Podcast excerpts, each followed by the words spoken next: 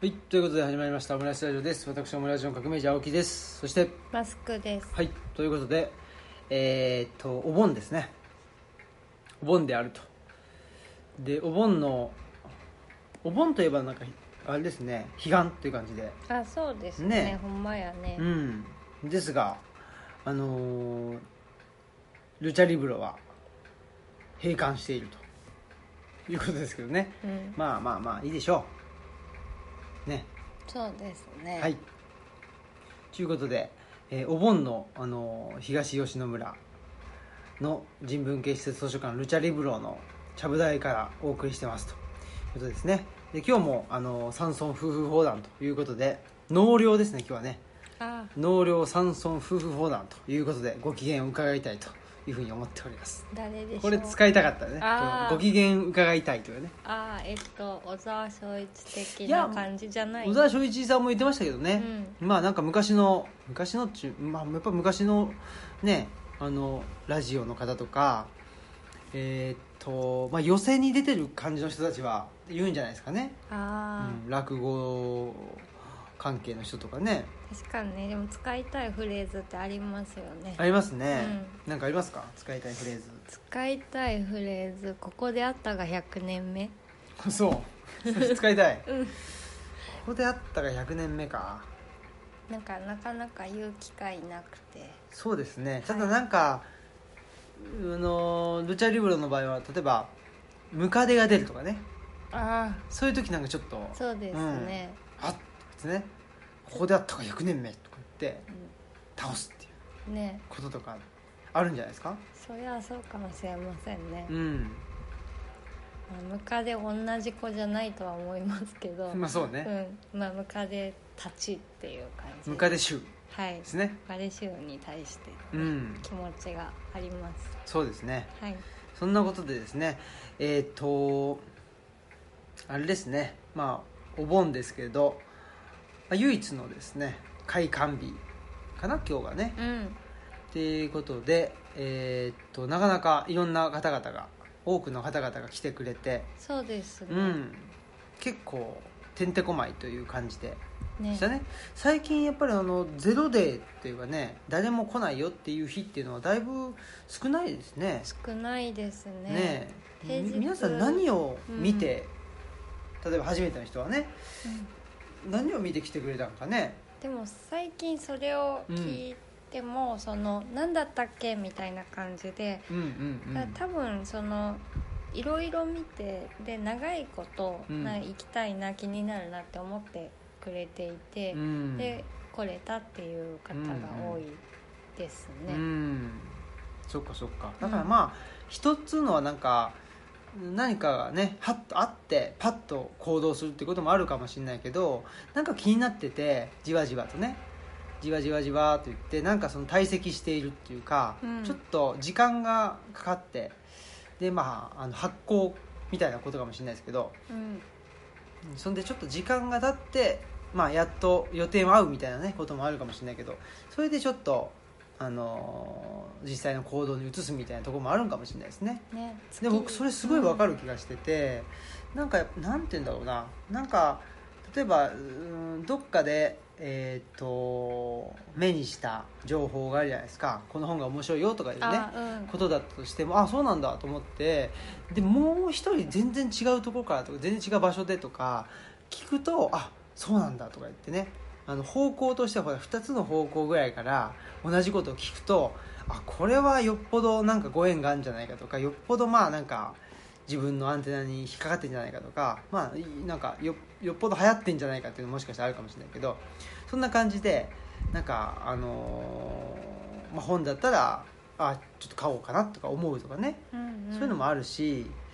なんかやっぱりちょっと時間は必要っていう感じですねそうですようね、んだからうちでも結構そういう出会い方を本としてる人もね、うんいますねこれきなんか聞いたことあったけど何のことかよく分かってなくて、うんそしたらその謎の言葉の、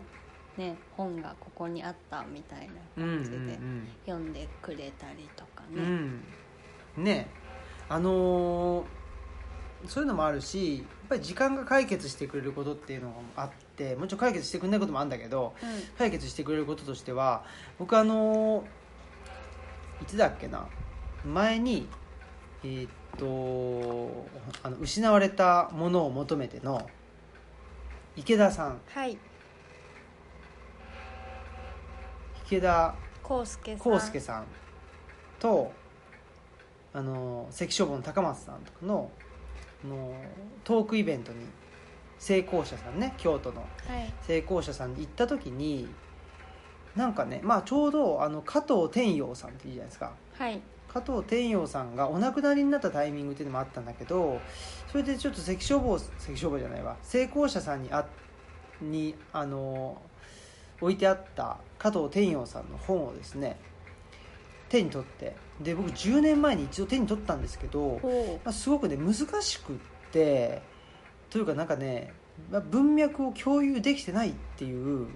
そういうう印象を受けましてですねううん加藤天陽さんの本からねほんでちょっとねあこれは歯が立たないというかなんつったらいいのかななんか論理的に難しいとかあの使ってる言葉が難しいとかじゃなくってねなんだかなっていうところがあったんで戻したわけですけど10年前にうんね、うんうんでね、まあ、この10年後にその成功者さんでね再び加藤天陽さんに出会ってで本人はねもうあのお亡くなりになったということですけどでもねこの10年後に10年後という今にですね出会って読んでみたらスーッと入ってくるんですよね。あるあるねえだからそういうのってなんだろうなやっぱりその本をほ本特有というかねそのご本人はいなくなっているしご本人から話を聞いたらもしかしたらまたちょっと違った受け取り方をするのかもしれないんだけどやっぱその時間が経って自分が受け入れられるようになっていくとだって10年前とコンテンツは変わってないわけでしょ情報がね、うんうんだけども自分がやっぱ受け入れられるようになっていたというのをですねなんか感じてすごいねなんていうかななんかあよかったなっていうかね10年間生きててよかったなみたいなことをねちょっと思ったっていうのがねうんありましたよ。いいですよねうん、ななんかそうやって読めるようになってみるとなんでここで立ちなんか途中で挫折したポイントがあったんだけどその、うんなんでここで挫折したんだろうなって思うぐらいすって、ね、読めたりとかしますよね、そうそうそうそうそういうことがありましたね。はいはいそんなことでえっとまあジングルなんかありますかはいはいじゃあ今日特にねこれといってあの大きなことがないんでそうですねはい、このままだらだら喋りますけど、はいじゃあお願いしますあなたが弱いあなたのためのラジオ。オムライスはラジオ。いということでお腹が弱い人のためのラジオであるとそうですそうなんだ知らないけど知らないけど聞いてる人がねこうイベントとかで集うとみんなあお腹が弱そうな紳士淑女が集合してるなと思います。いいですねはい、やっぱこのお腹の弱さというか胃腸の弱さと繊細な感じっていうのはやっぱりなんかあれなんですかね共通するんですかねねその漢方薬でもそのな中っていう字が入ると、うんそれってお腹のことでなんかやっぱ体の中心だからねなんかそその影響をまあせ精神が受けないはずはないみたいにね思ったりもします、ね、確かににね確かに確かわかんないけど、に、うん、いやそれはね大事なことですよねだからやっぱりまあ心と体っていうのはね全く分離してるわけじゃなくってで心のなんていうんですかねまあ病気であったりとか心の弱みっていうのが体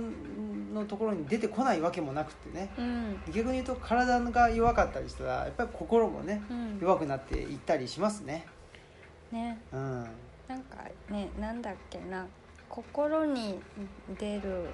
場合と、うんまあストレスがかかった時に心に出る場合と体に出る場合と行動に出る場合とあと一個なんかあるあそうですうん聞きました、うんまあ、なんか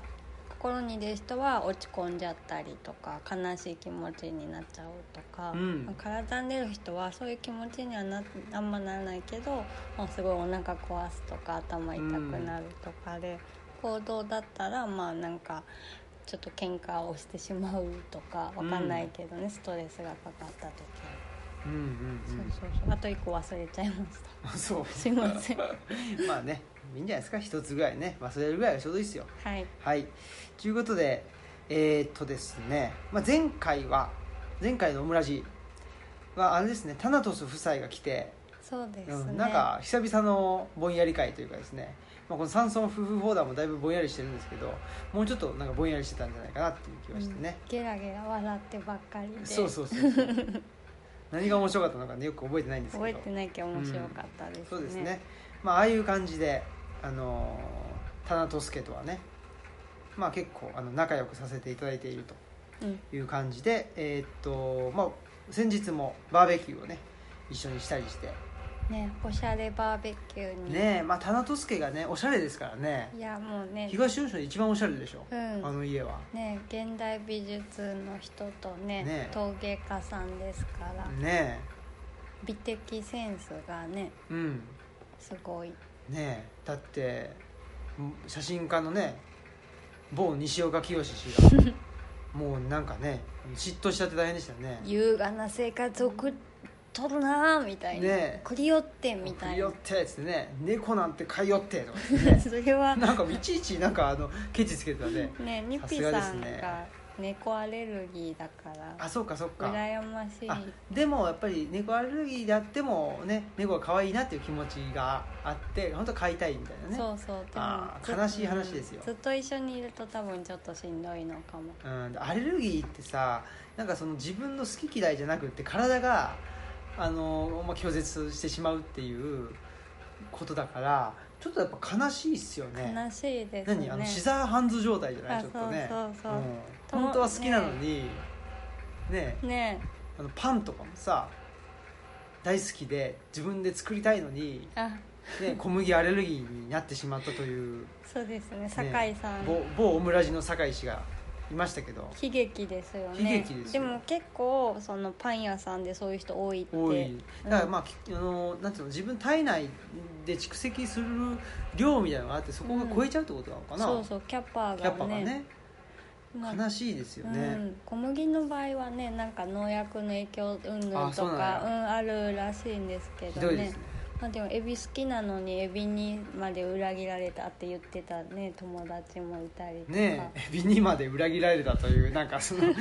他に何に え裏切られたのかうんは裏切られる前提で話してるからねまあいいいいですけど本当にねそうですよ、うんアレルギーってちょっとなんかかわいそうという、まあ、悲しい僕そんなにアレルギーアレルギーなくてねめっちゃアレルギー体質、え、うん僕はほらあの権威主義なあアレルギー人間だアレルギーだから 本当だうん、でもそれはもうねあのなんていうの権威主義的な人好きなんですでも体が受け付けないんですってわけじゃないんであね悲劇じゃない悲劇じゃないあの心と体一致してますんでそうだね行動に出るタイプ心です身ね、一元論ですね僕の場合は 行動に出るタイプそうそうそうそううるせえとか 言っちゃうっていう本当に言っちゃうっていう、うんまあ、そんなことでですねえっともう一つお知らせとしてはあれですね今度9月にねあの HA ブックストア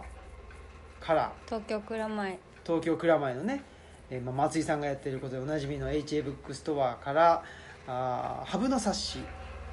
第3号が出るとはいいうことで、えーまあ、僕らの原稿ももうね送って、え1回構成は済ませてもう9月1日に出るだろうということらしいです、はい、どんどんボリュームアップしてどんどん我々のね原稿ボリュームアップしてるんで申し訳ないなってあそうそう今回から私も日記をちょっとだけそうそうそうぜひかはい書いてるんで、ねえねえあの読んでほしいです ね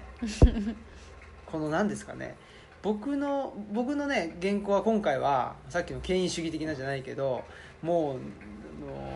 文句ばっか言ってるっていうねメディア批メ判ディみたアいな批判というかなメディア文句って感じだねそうそうだね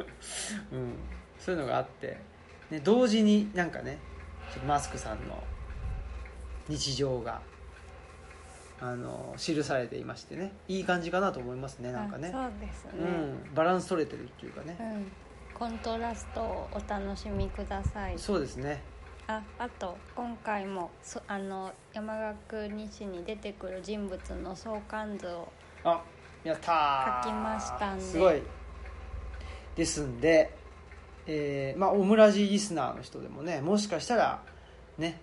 えー僕と関係してる人はまたあの相関図に出てくる可能性もあると可能性ありますねねんでそうそうハブの通販でも買ったらもらえるんだですよねそうそうそうそうあの HA ブックストアねハブ、うハブさんで買い物をしたらもらえますということですねあと当館でも販売してます、うん実はそうそうルチャリブロに来るとか、あの買えるとそいうことですねまあ今のところ第2号かなううん第 1, と2 1と2で1号はね多分ウェブで見れるんですよねああそっか読めるんですよほんならですんでぜひねあのーなんて言ったらいいのかな製品ですね清く貧しいオムラジリスナーの方々はですね、えーウェブでタダで見えますんで、ね、なかなかお金を使いたくないよという人はぜひタダで見てくださいはい はい。はい。はいまあそんなことですかね。えーそんなことでですね、まあ、あハブの冊子第3号もね、ぜひお楽しみにというところで、えーですね。はいはい。で、もう一個ね、そのハブさん関連で言うと、お9月の21日かな。あそうだはい、に東京は河原、ん河原町。あ河原町っていうとこがあるのそうなんですよ。京都みたいですね違う間違えた田原町あ間違えました僕好きなんですよ田原町の駅ってね好きなのに間違えちゃった田原町っていう、まあ、あの上野の近くなん上野の近くってまああの羽生さんの近くなんですけどね、はいなので、まあ、蔵前とか向こうの東京の東の方ですね、うんえーの書店で某書店であええリーディングライティングうんいやなんかそうなんですけど、はいあの本屋さんの名前間違えたらあの嫌だなと思って 言わなかったリーディングリーディングライティングですかえリーディングライティングじゃなかったですっけリーディングライティングですかどっちそうちょっと待ってねユユーミンかユーミングかみたいなあれはユーミンだけど ねメイリンかメイリングかみたいえなちょっと待って多分リーディングライティングかなで俵ああリーディングライティングブックストアブックストアうさんんかな、あの具はちょっとなかったですはいつんでね、まあ、そこであのーつまり東京ですよね私東京に出かけていきましてですね、えー松井さんと松井さんとお話しするのかもどうかもちょっとまだ決まってないんですねイベントの内容は実はあそうなんで決すねまってないんです、何はも、いえー、とウェブ会議をね松井さんとして決めますんで、まあ、ただ9月21日、ね、東京にいる東京近郊にいる人はぜひね、あのー会いに来てほしいなと思います、ぜひぜひ、はい、何をするのかよくわかんないですけ どまあこれから本も出ますしねそうですねいろいろねあの松井さんとも計画をいろいろしていたりですね、はいえーっと松井さんもこの前のやあの山学院にも来てくれたり来てくれましたうん、してね、ますし、まあ、今回のね山岳日誌第3号の話もありますしこの山岳日誌をまとめてねちょっと本に本にしようという書計籍画も化書籍化計画も実はあったりしてですねまあいろいろもろもろとあの松井さんと一緒にですね進めていきましょうということがいくつかあるんでねねそういう話にもなるのかそれとも、うん、あいつが気に入らねえこいつが気に入らねえっていうその。それを言う権威主 権威的なものに対してあの文句を言い続ける60分になるのか、まあ、60分か90分かわかんないけど、そなれるのかはどう居か酒屋で居酒屋でね やっていただいてはいまあ僕と松井さんがねいつもやってるやつですけど、まはいあ、そういうことで、えーね、東京行きますんでぜひよろしくお願いしますねということですね。はい、であのーまあ、それはね、えーと松井さん関連、ね、HA ブックストアさん関連ですけどもう一個、えー絶賛進行中のですね我々の本ですね関消防さんから出る悲願の図書祈願の図書館という本がありますでこれがまあ9月下旬ないし10月上旬に出るということですねはいはいでえーっとまあ校了はね大体終わってると思うんですよ1回はねそうですね1回は考慮しましたねはでいもう1回あのーえーっとなんつうんですかデザインの中にあのはめ込んでもらってでもう1回チェックかながあるという感じかなでしょうねねほんでまあデザインの方もですね、えーデザインを担当してくださってる某某中井直子さんがえっとまあお忙しい方ですけどねなんとかですね、えーデザインを戻してくれたよということでまあ進んでるとはいいうことですね、ちょっとねどうなってるのかなと思ってたりしたんですけどね我々もねでもそうですねちょっとね、うん、大丈夫かなとかね少若干不安になったりもしていたんですけどまああのー進んでいるということですね。そうですねもはいうお任せしてね、うん楽しみに待ってますですね。でまあこの彼岸の図書館の関連のイベントもねいくつかもうちょっと決まってるんですけどもうこれはまだちょっとねまだわかんないんでそうですね、うん、言えないということですけどまあね、えー分かり次第すぐにねオムラジで、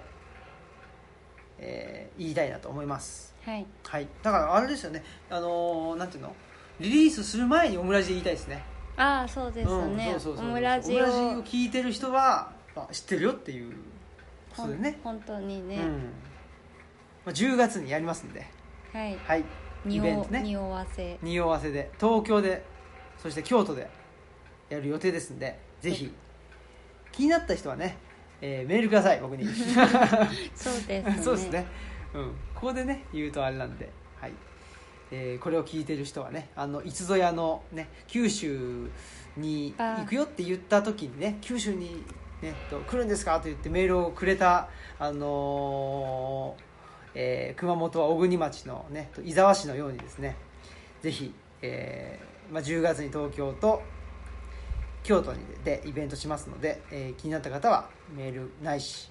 電話ないし LINE ないし何でもいいです電書バトないし ねなんだっけツーツーツーツーツーツーツーツーみたいなやつねモールス信号あそうそうそうそうモールス信号でもいいですテレパシーでもいいですただねちょっとあの ねえー返信ができるかどうかはちょっとなかなか難しいですけどはいそんなことで彼岸の図書館もねまあ少しずつでではありますけど進んでますよとねいうことですねだから彼岸の図書館はほらマスクさんのイラストがねもう全面に散りばめられていることでおなじみですので、表紙それがどういうふうにねその中井さんの手にかかってですね、えーデザインされているのかというところはちょっとあのーはいはい今マスクさんが、えーお茶を注いでですね、はい、おりますとこの前あの炭酸あシュワーってシュワーっつってましたねねなんか夏らしい感じでね夏うん夏感あった、そんなことで、えーあそうそうだからあれですよ彼岸の図書館のイラストはねマスクさんが描いてくれているんですけど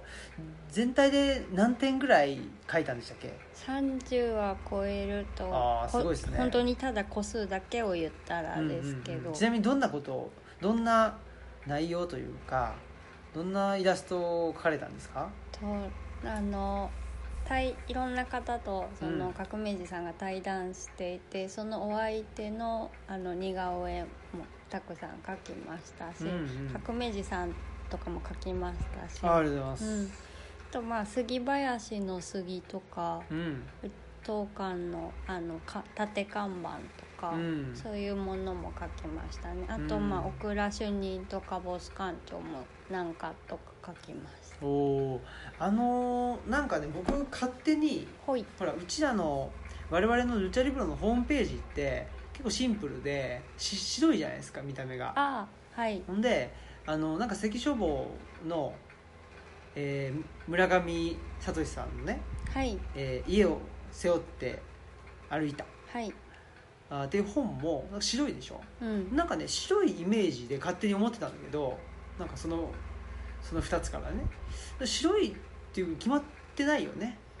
うんまあどうねね使われ、色が背景にあってその線描が乗るかもしれかないしれないしねまあどうなるか確かに全然わかんないねまうん、ずそれねは分かんないです、ねうんだから僕らもまだ全然わかんない状況ですねそうですうよね、ん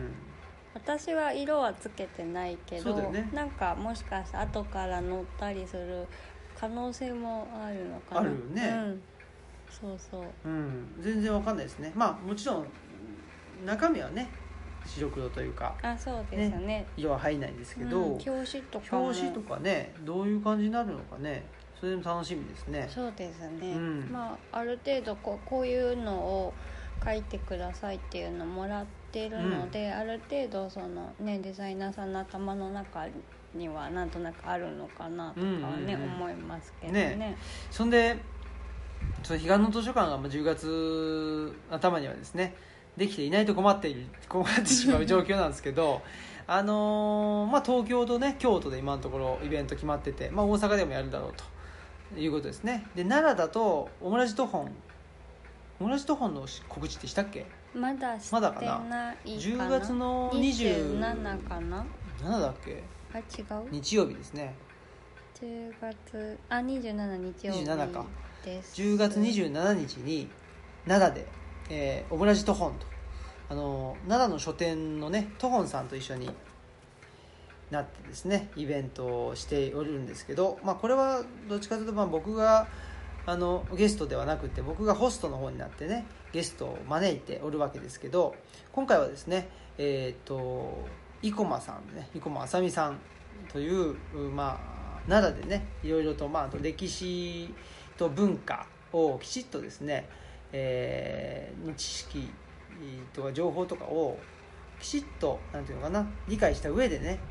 えーイベントをしていると、うんうん、ねいうこと方ですで琴の間かりというね、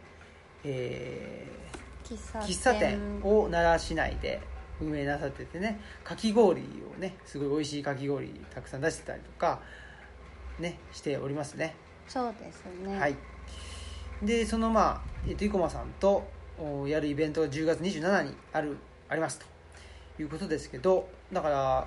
えっと奈良大阪京都関西はねでイベントをしますけどあとはもう東京でしますねそうですすねんでただねまあ何かですねえー何かというかこの彼岸の図書館頑張ってね売らないとはいちょっと関消防さんのねあの社運がかかってますんでそうですねいやいやなんかそんなこなんかとなねい微力ながらでもいねやちょっとねなんか頑張らないこんなとにいかんよっていうねことおなん世話で、になってますそうそうちょっとね売りたいんでね、えーなんかね、えーぜひ来てほしいという方がいらっしゃいましたらね、まあ、これもまたメールでくれたりとかあとはね、まあ、あのお近くの本屋さんにですねちょっとこういうやつらがいてこういう本を出すらしいんだけどもと言ってね、えー読んでもらえると嬉しいなというのもありますね。ねうんほんであそうあとね11月末にそそれもまたあれですね九州にも行くんであそうですよね、はいあ九の州僕と坂本さんでね、行く予定もありますしこの彼岸の図書館の中でもね僕と坂本さんで対談してるところもあるんで、えーまあ、彼岸の図書館を持ってですねもう行商ですねそうですね、はいちょっと一緒にねそういろんなところにね、行ったりもしますしだからまあ僕一人で行く場合もあるし、えー、と僕とマスクさんね2人で、えー行く場合もあるしはいあとはまあ僕と坂本さんで行く場合もあるしいろんなあのバージョンがあるわけですけど、まあ、とにかくですねえっ、と日本全国津々浦々行きたいなという気持ちはありますんでねはいはいぜひ、えーこれを聞いてる人はお近くの書店までお問い合わせおお問い合わせくださいじゃないのかなわかんないけどまあねまあ連絡くださいということですねはいはいあそうであれですよね12月には一応その東吉野で山岳の本のイベントをやろうねっていう話がねなってるんですそようでねすねはい、これもまだねあのオフィシャルでリリースしてませんけど、はいまあ、これも大体決まってるんで、えーオムラジリスナーの方にはね言っときましょはいう12月2122 2days 2 days です今回はね大丈夫かっていうね、ねうん、自分らがヘロヘロになって、ね、1日だけでもしんどかったのにね2日間できるのかっていうことですけど あと、まあ、これね山学院ということで、まあ、1日目がちょっと、えートークというのをメインにして2日目がねちょっと本屋さんに来ていただいて、まあまあ、ブックマルシェというかねうん本を中心として本以外にもねお店はあるのかなそうですね、はいまあでも本屋さんはこうルチャを扱ってくださってる本屋さん中心にお声かけねでそうですねしてきたら嬉しいなと思ってますよね、すいませんまだ声かけてない本屋さんいるんですけどルッチャ置いてる本屋さんには必ず声かけますので、えー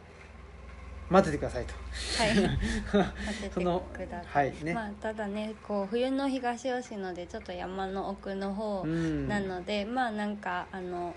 ねそこにい行ってもいいってね思ってもらえたそうでら、すねぜひってそう感じそうですそねうそうね誰も来てくれなかったらどうしようかなとは思ってるんだけどねみんなで冬ごもりするみたいなねねえなったらいいですけど、えだけどねなかなかあれですよねあのーねお店を閉めて、ね、山学院来てくれるってことかもしれないしねそうですねなかなか、うんまあほんでね、まあ、山学院でね何人来るか分かんないからねそれ果たしてね売れるのかどうかっていうのもあるからねそうですねまあちょっと、ねまあ無理はしないでほしいんですけど、うんしないでほしいけどぜひね来てほしいなっていう気持ちはありますとそうですねいうことで、はい、ただまだね声かけきれてないんで声かけますはい、あそれであの、まあ、おお店さんはあれなんですけどあのお客さんに関しては今回は駅からの送迎が多分出るのかなえー、っとねちょっとそれはまだ分かりませんあーそっかごめんなさいじゃあはい、はい、まだそれは分かりません、とりあえずイベント名は山岳本の日っていううん、ことで、 12月ね、はいありますやってますのでまた詳しくはお知らせしますそうですねだからもうこう言ってみるとこの10月11月12月イベントだらけっていう感じで、ほんまや、まあ、ルチャリブロでねやるイベントはもしかしたら少ないかもしれないんですけど、どこかねはいなんか訴えてきてますねカボス館長が。どうしたんだろう、ねえですけどねまああのーいろんなところに出かけていってですねこんなんやってますよっていうかねいうお話ができたらいいなというふうに思ってますねはいっ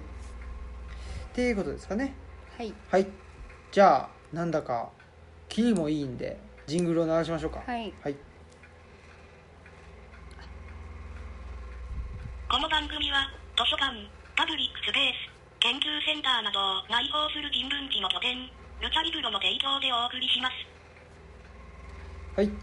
ということで、えー、ルチャリブロでからお送りしますということですけどねえーと何の話しましょうかねあまりもう話す内容もないんですけどね、うんまあ、最近の近況として、まあこ、あこの前ね、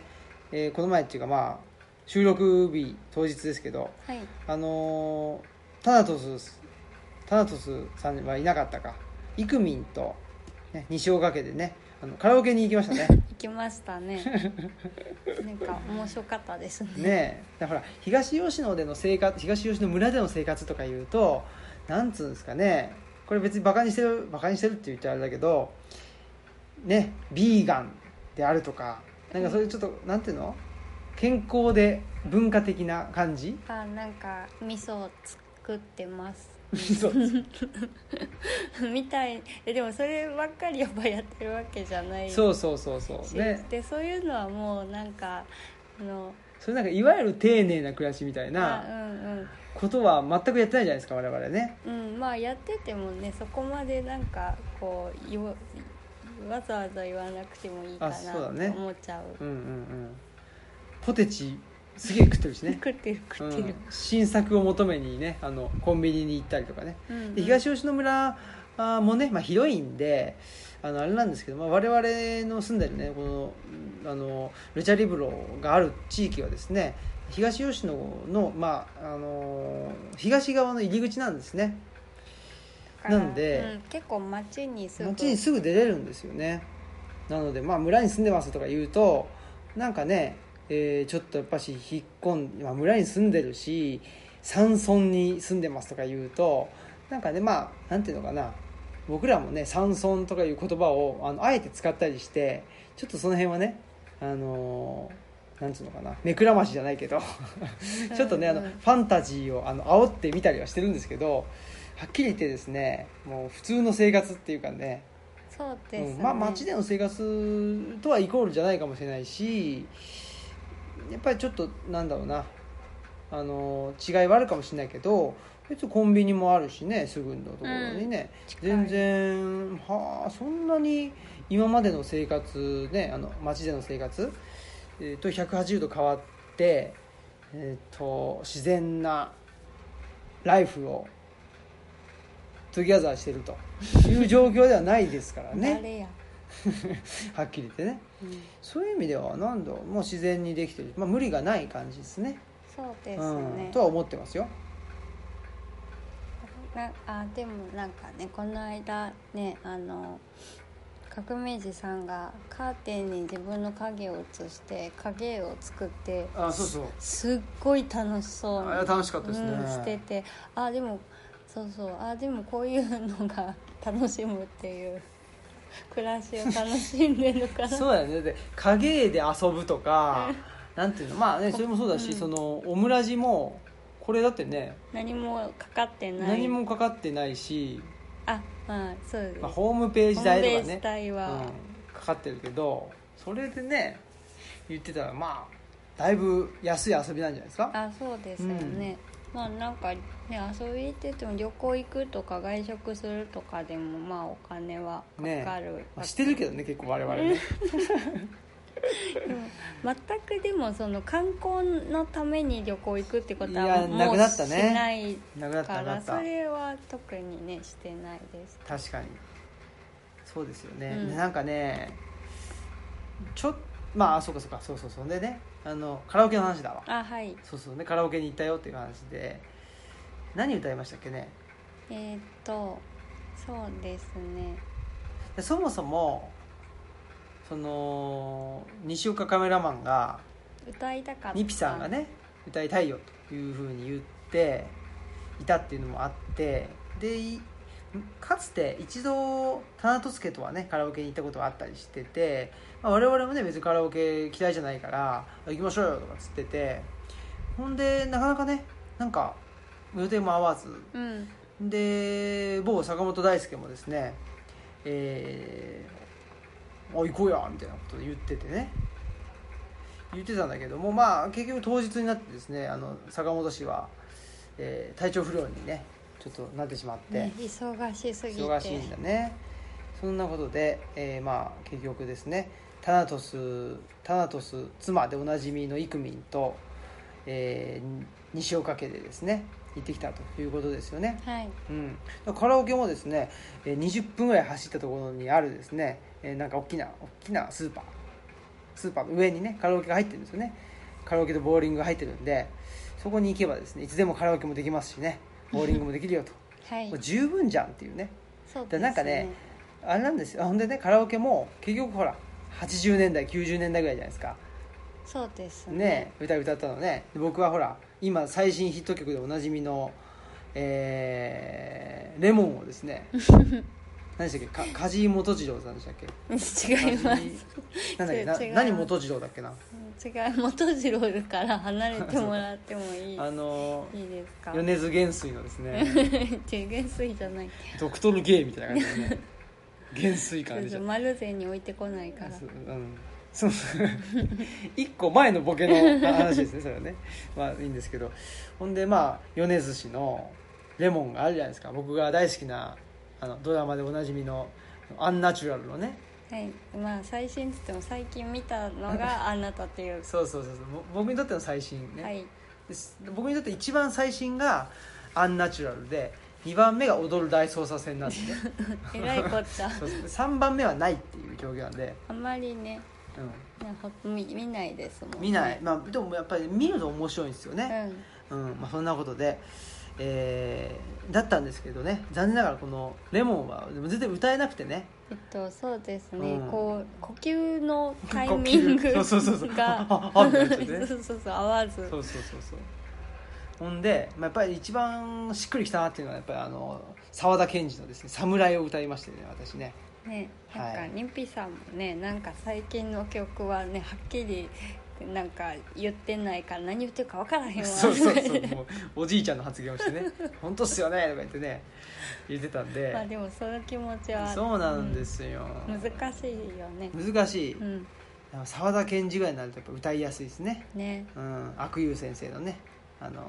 歌詞もやっぱいいえっといいんでねうん菅、田将暉君の曲もねなんか菅田将暉君のやつはちょっとなんか70年代っぽいですね、うんところがあってあのなんだっけえーっと間違い探し、うん せ正解なくし間違え間違い探しかなんで、ま、な正解したのに それをなくそうとウォウォーリーを探せでしたっけなんだっけいやもうまなあいいんんですだけろどうそんでね、まあ、そういうことだったんで菅田将暉君のあのあの歌はねいいなと思ってでちょっとだけね歌えるかなとか思ったけどやっぱりなかなか歌えなくてですねね難しいなと思いましたね難しいですね難しいまあ、菅田将暉君の曲もねちょっと一個前のクールのドラマの曲ですからねうんうん「パーフェクトワールド」っていううーうんドラマのねえでマスクさんドラマ大好きですからねうんなんか物語中毒ですね小説読んでなかったらドラマ見たいし、あーなんか一個自分と関係ない物語をに触れとかないと嫌っていあうか、あ、いいっすねうん、わかんないで現実逃避したいのか何なのかでもまあ僕も、まあ、そういうところありますねまあ映画、映画を見るとやっぱいいなと思うのはやっぱそういうところですね物語が、うんうんねえーななんだろうねなんかその物語自体がすごい現実的だったとしてもあいわゆるねそうそううんあのー物語っていうのが物語が存在するよっていうことをなんか知るとねすごくホッとするっていうかねあ面白いなと思うっていうのはうんありますし、なんかねちょうどね今日見てたのがね1975年のねアントニオ猪木対カール・クラップっていう試合を見てたんですよねプロレスの、はいあそこは素晴らしかったですねおおなんだろうなあのープロレスってすごい本気で戦ってるからねそれが戦いじゃないですか、はい戦いだけどまあけなんていうのかな、まあ、シナリオというかね大筋はやっぱ決まっているそうです、っていうのね、は前提にはあるんだけど、だけどそこを決まっている決まっていないじゃないところまで消化させるっていうのはプロレスの面白さだと思うんですけどうんなんかねちょっとやっぱりなんつうのかな危うさがありますねああーの頃のあのー70特に70年代半ばのアントニオ猪木のやっぱ色気っつうんですかねあの竹内さん的にた竹内義和さん的に言うとやっぱり色気って言ってたけど、うん、僕に言わせるとねそうそうそう僕に言わせるとねねアントニオ猪木のそうそうだから猪木もそうだし、まあ、坂口誠二もそうなんですけどすごいねやっぱ色気があるしでもやっぱりねそれを物語の構図としてだけ見てしまうとものすごい陳腐っていうかねああ結構茶番的に茶番だと言われても、まあ、おかしくないっちゃおかしくないぐらいの、うん感じなんだけどやっぱりねいやその命かけてるっていうのが分かるんですよねあー猪木と坂口特にね、まあ、カール・クラップキラー・カール・クラップもやっぱうまいんだけどあのスキンヘッドでねひげ生えててね、えーアイアン・クローまあアイアンクローって言ってなかったななんかブレインクローをしてましたね、うんあの脳みそグッとねやるってそそれが必殺技なんだけどつんでねやっぱりあのーヒールはヒールらしくで猪木と坂口というこの日本人のですねこの2人のヒーローが、まあ、そのヒールとどう戦うかとでそのヒールを倒すんだけどもやっぱり日本人の中でもライバル関係があるっていうのをうんやっぱりなんかねなんつったらいいんですかねあれねなんか肉体的にはあのー今のね人の方が、まあ、もしかしたらその絞り上げててかっこよかったりするかもしれないんだけど、やっぱりねあの頃の猪木と坂口まあまだまず斎藤もそうですけどやっぱりあの辺の人たちはね色気がありますね。確かに色気って言われたら今の選手で誰が色気あるって言われたら難しいですね、あ本当そういう中村慎介ぐらいじゃないですか。あうんそうなんですよ、ね色気っていうとその人しか浮かんでこないけど、ねやっぱりねあとその佇まいであったり一挙手一投足っていうのはやっぱ猪木はすごいですねうんで坂口はやっぱりもうでかいっすわあうんでかいしなんつうのかなやっぱりうーんまあかっこいいって言っちゃかっこねそれまでなんですけど、あうんなんなのかねあれはねあのコスチュームとかも全然かっこよくないんですよあそうわかりますそれはうん昔のを見るときにちょっとそれがこうつまずきポイントになっちゃってなっちゃうでしょなんかわあのみんな黒パンだからそうそうそうそうあの誰が誰やらってなっちゃううんとこがあってでやっぱりねやっぱ今見てもすごいっていうのは猪木と初代タイガーマスクなんですけど、うんでもやっぱり、まあ、猪木もねと70年代の猪木がやっぱすごいんですけどやっぱり坂口もすごいしあ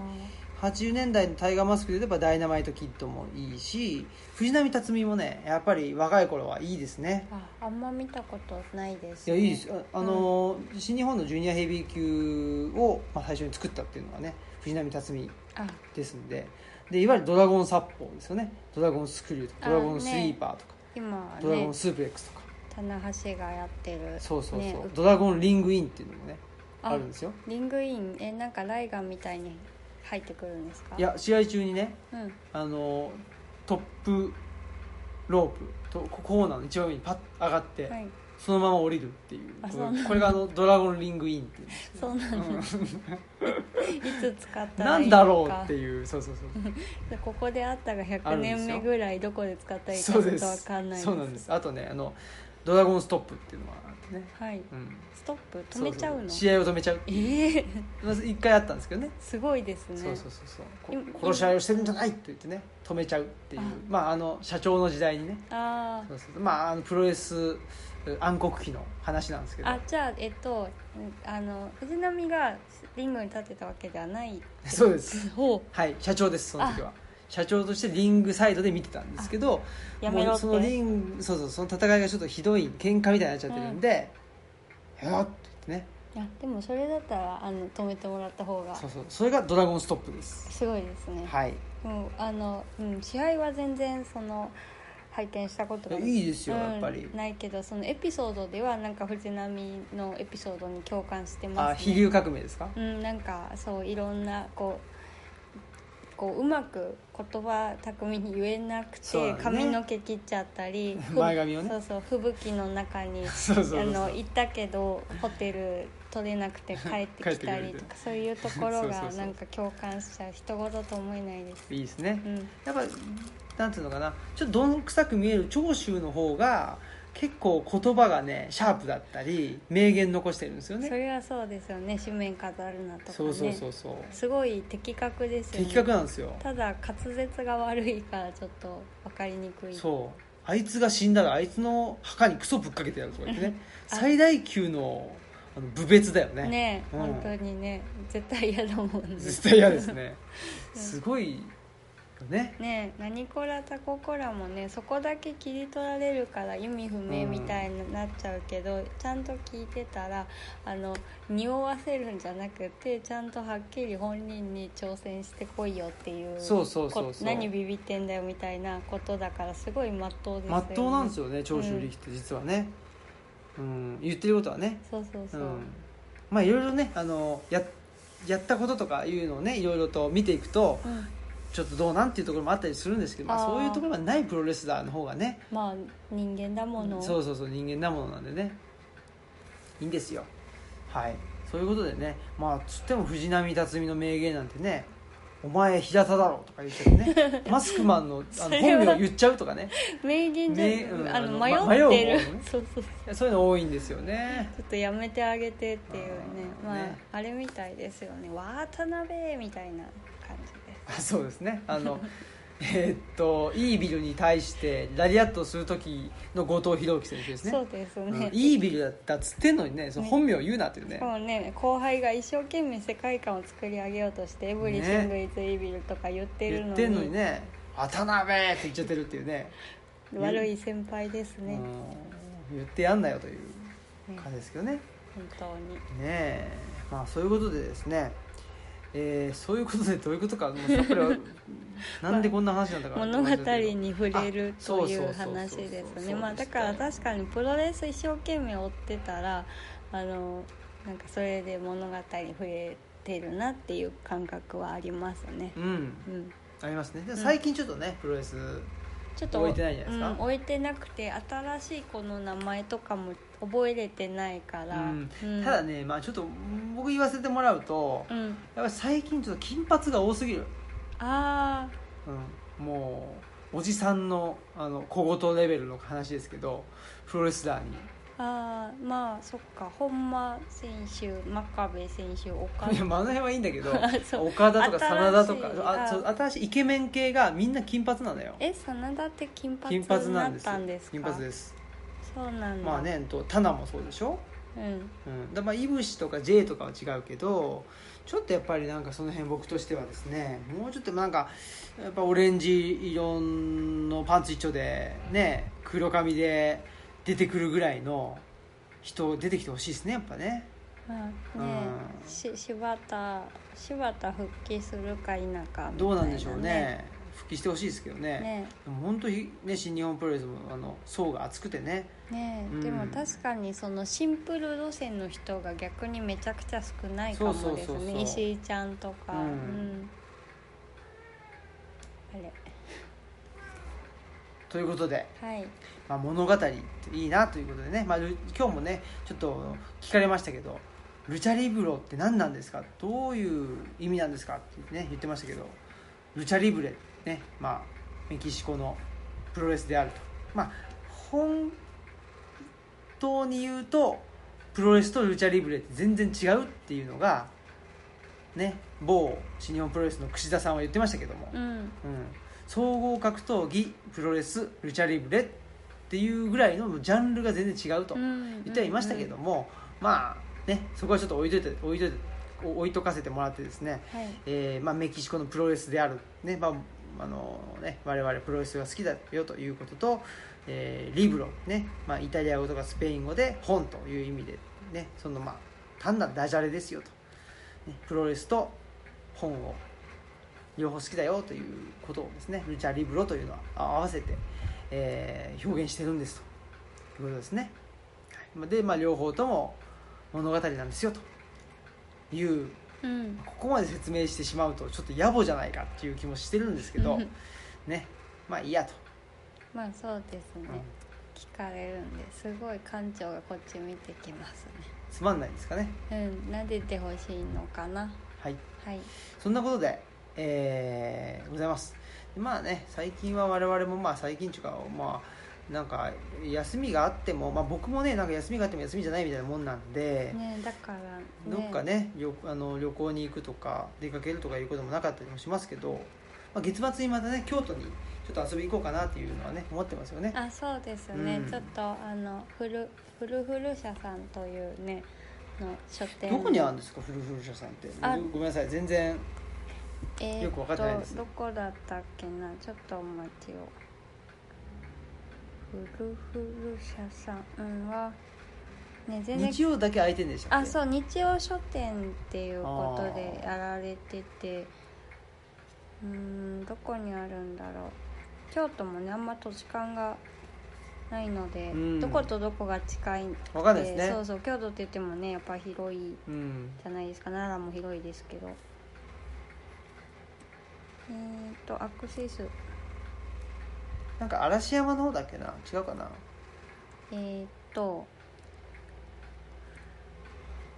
渦政おお渦政映画村だねえく渦政組市長なんて読むんだあ渦政公領で何駅なのこの渦政渦政交交流寺かな、うん、駅ですかねが近いみたいおでーまあその辺に行こうかなと思ってるってことですねそうそうです我々ねは、はいい、なんか京都の地理に詳しい人ね教えてくださいぜひにはいということでまあ今日はね特に何もないということでえー、まあ毒にも薬にもならん話をね一生懸命したよと そうですねはいはい、そういうまあいいでしょうんそういう時もね必要ですそういうそういう時ばっかりじゃないかという話もあるけどまあいいんですよいねやでもまあ何かに怒ってる時あそうもだよねあるけど、確怒かっにねてない時も怒ってるか怒ってないかっていう話ですね 面白いか面白くないかとかじゃなくてね怒ってるか怒ってないかという うん、怒っことなんでちょっとね怒ってる時止まらなくなるから気そうをだねつけようと思って、ああ気をつけましょはいうねああとそうだな、うんあのーほら最近僕が買ったあの三浦淳先生の,、はいあの松本清張ファンファンブックファンブックがああの話もしたかったけどなまあちょっといつかね、えー機会があったらしますそうですねはい、何ですか、あうんうんいや怒るんだともうちょっと面白く怒れるようになりたいなそうなんだ本当にプリプリしちゃうんだよあねーふざけんじゃねえよお前この野郎ふざけんじゃねえいよや例のあの往年のあれですかねあの笑いながら怒る人のやあつですそうかそうですね例 の名人芸のあれくらい面白かったらすごいですよねそうですねやっぱね素晴らしいですねえ竹中先生、うん、あれぐらい面白かったらむしろ怒らせようかなって思っちゃいまあ すそねうそれ嫌だねちょっとねはいということでじゃあエンディングいきましょうはいお願いします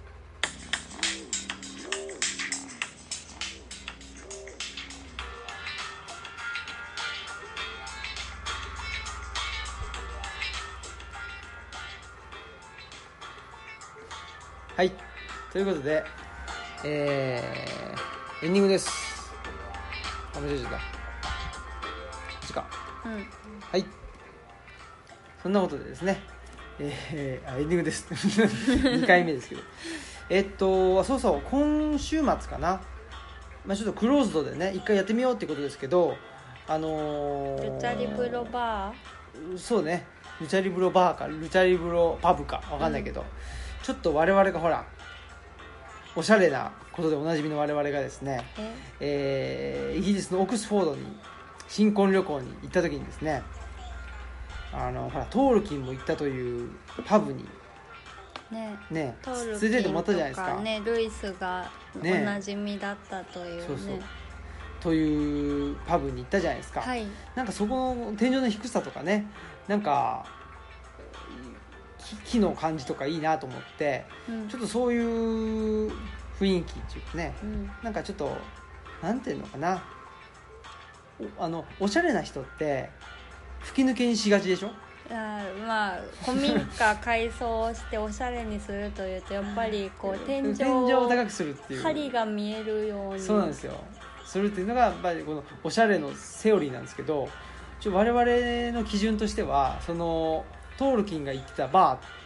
ー、ね、トールキンが行ってたえっとパブっていうのがあるんであホビットのお家そうそうそうそうそう そうそうホビットのうちにしたいっていうねそこがあるんであのー天井低いっていうかね天井の高さはもちろん変わんないんだけどまあ、なんだろ穴うね蔵感そうそう穴蔵感出して出いきたいちょっとそこでなんだろうな本に囲まれて囲まれつつお酒飲むっていいんじゃねと思ってちょっとね、えーやってみようかなと思ってるっていうところがありますねねまあ、そこにねあのうまくいったらぜひなんかねイベントうんにしてもいいのかなとも思ったり、ゆくゆくはゆくゆくはね思わなかったりはいしてますそうですねわかりませんまこれあはその場合はね今回はとりあえず寝袋持ってきてもらって、うんもうお酒飲んだら車で帰れないからねそうそうでも車しか帰れないからごろ寝してもらおうかなみたいな、うん、ねそこにねえー栃木からもねなんかそうですねんき来て くれるという人もいるしねすごいですねねまあまあそんなことでぼちぼちねやっていきたいですねそうですねはいはい、ということでですねまあ全国津々浦々行きたいよということですはいはいでは本日のお相手はオムラジオ革命児青木とマスクでした、はいさよなさようなら